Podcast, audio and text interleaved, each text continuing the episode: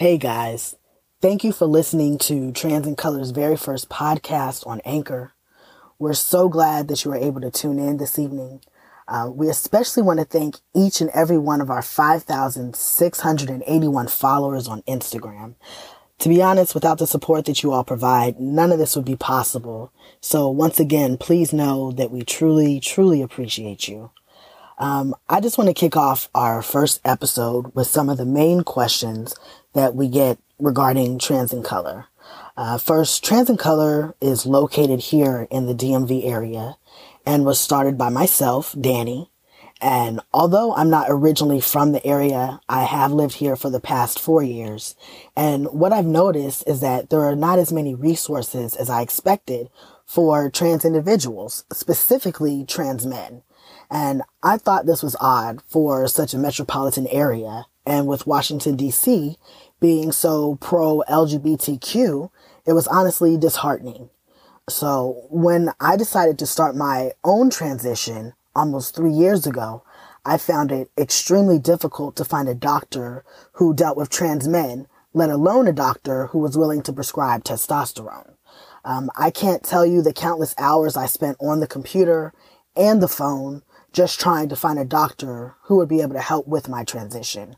I even made a few appointments and when I told them I was interested in taking testosterone, but that I was born genetically female, they refused to treat me. Um, one time that was particularly disappointing was when I booked an appointment and the doctor, um, I had to wait for an entire month for that appointment, first of all. And the day came and I was just so excited because I just really thought that this was the day that my life was going to change. And I got to that appointment and once the doctor saw me, he refused to treat me. Um, he told me that he had no experience with this type of thing and that he wouldn't feel comfortable. And I was just absolutely crushed. So all in all, it took me about a year to find a physician who was willing to prescribe me testosterone and to monitor me. Um, and it was at that time that I vowed to make this process easier for others. We'll be right back after a brief message from our sponsors. Who could relate to me.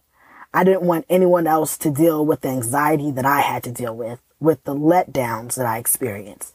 Honestly, I didn't want another man to shed tears like I did because they were being forced to live in a body that wasn't theirs. Um, once I was able to start my transition, I still had the issue of finding a community that I could call my own. Um, being black and trans has been a struggle, and I don't know where I'd be without my tribe. But there was a time that I was ostracized by my family, members of the LGBT community, and people that I thought would support me for my sexuality and gender identity. And I'm still judged and I know I'm not alone. So what do you do when there's still segregation within the LGBTQ community and the black community, your community is not entirely bracing of your life? Where do you turn? And that is exactly why trans in color is so important to me. Trans and color gives trans men a safe place to voice their feelings and to get advice from others who are going through similar situations. Um, trans in color is that brotherhood that we all need. Uh, we're here for support, advice, encouragement, tips, love, whatever you might need, we're here. And that's my story. And that's my story when it comes to the trans in color movement. So if you get a chance, you can check out our website at www.transandcolor.com. There you'll be able to see all of the services that we provide. Um, we offer a wide range of consulting services. Um, and even if you don't see something that you need, just contact us and we can customize it to you. Um, we also ask that you follow us on Instagram at trans in color. That's trans underscore in underscore color. Um, thank you so much for tuning in with us and you can catch us next Thursday for the next episode of Trans in Color.